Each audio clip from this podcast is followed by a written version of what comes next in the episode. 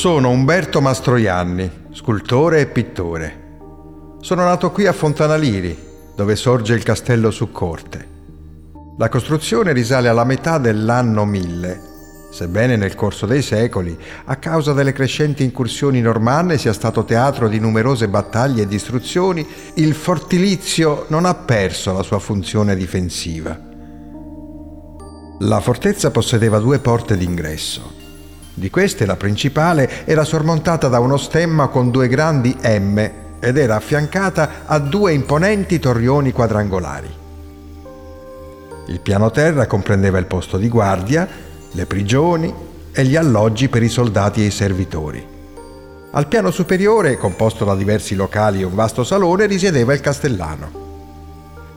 Solide case si aggrappano alle cinte del castello, che un tempo fu il saldo baluardo lastricato di orme di dame e cavalieri e oggi, ahimè, ridotto in macerie come uno scheletro spoglio di onore e gloria.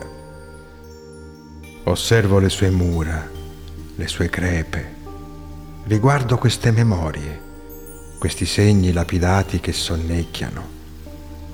Oggi, sull'ardire dell'ora potente, quando ingigantiti tutti dall'urlo della rivolta, osammo ritornare alla gloria dei padri. Nel 1987 è stato scoperto un affresco, ora custodito presso il municipio di Fontanaliri. Rimasto tra le tenebre di una piccola nicchia all'interno di uno dei saloni del castello, il dipinto è caratterizzato da colori vivaci e da una strabiliante potenza espressiva. Un Cristo dolente, che giace con lo sguardo compassato e sofferente, affiancato da un angelo annunciante e dalla Madonna in preghiera.